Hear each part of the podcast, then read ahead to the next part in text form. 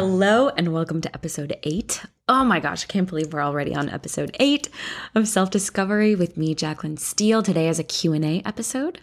Um, just as a friendly reminder, I'm doing solo episodes on Mondays and Q&A episodes on Wednesdays. And if you'd like to submit a question, please visit jaclynsteeleinternational.com slash self-discovery pod. Before I dive in to today's question, I want to remind you that I'm doing a YouTube blitz right now, a total blitz with 20 videos in 29 days because well, for a myriad of reasons, but essentially um because I want to get to know you and I feel like in order to earn your trust and the opportunity to get to know you, I have to put myself out there. And so that's exactly what I'm doing with 20 videos in 29 days. If you have any interest in getting to know me outside of this podcast and whatever platform that you're listening on, please visit YouTube. And my YouTube handle is youtube.com slash official Jaclyn Steele. Okay, today's question is and it comes from my beautiful, gorgeous heart of gold friend on Instagram, Terry. And she asks, What if you're too scared to learn who you really are? First, this is a brave question and one that I think so many people have. We live in a world filled with people who are living on autopilot because they're afraid of looking inward. And I think People are afraid of making their own decisions because we're afraid of the consequences. I'm going to go into a little bit about why I think we're afraid of learning who we think we are before I dive into why I think it's so important to learn who we are. So, here are some primary underpinnings that I have found in my own life of why we're so scared to learn who we are. And I think it's worth noting these fears are often overinflated because, again, in my experience, the fear of learning who we are is so much larger than the reality of learning who we are. Okay, so without further ado, I think the primary underpinning of why we are scared to learn who we are is all based on perceived fears. And in my personal experience, it boils down to these things. And this list is not exhaustive, but these are the things that I've experienced in my own life and things that I have noticed in my conversations with others about the topic of self discovery. So, number one, fear of the unknown. Number two, fear of discovering that there's a lot of pain in there. Three, fear of healing and having no idea how to go about doing it and starting that whole process. Four, fear of shame. Five, fear of vulnerability.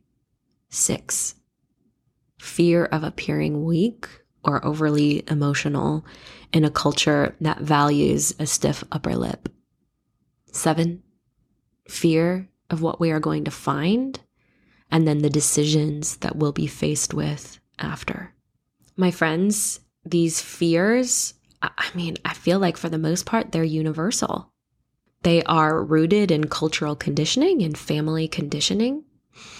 And I understand why you feel that way. And I want you to know that I'm holding space for you. You're not alone in feeling those fears. You're not silly for feeling those fears. You're not weak um, for feeling those fears. You are not anything but human for feeling those fears. But now, now that I've addressed so many of those fears, I want to empower you into your own journey of self discovery. And I'm going to do so with a couple of hard truths. And the first one is this life is precious and tomorrow is not promised. I think of Kobe Bryant, who passed away suddenly in a helicopter crash with his daughter in the prime of his life. We could be gone tomorrow. So, do you want to spend the precious days you have here without fully experiencing being alive? In order to really live and thrive, we have to know who we are. so that we can live in alignment. Otherwise, we'll always be walking around as a shell of what we could be with our souls screaming for that chiropractic adjustment for our hearts. Here is another hard truth no one can do this work for you. You have to do it for yourself. Journal.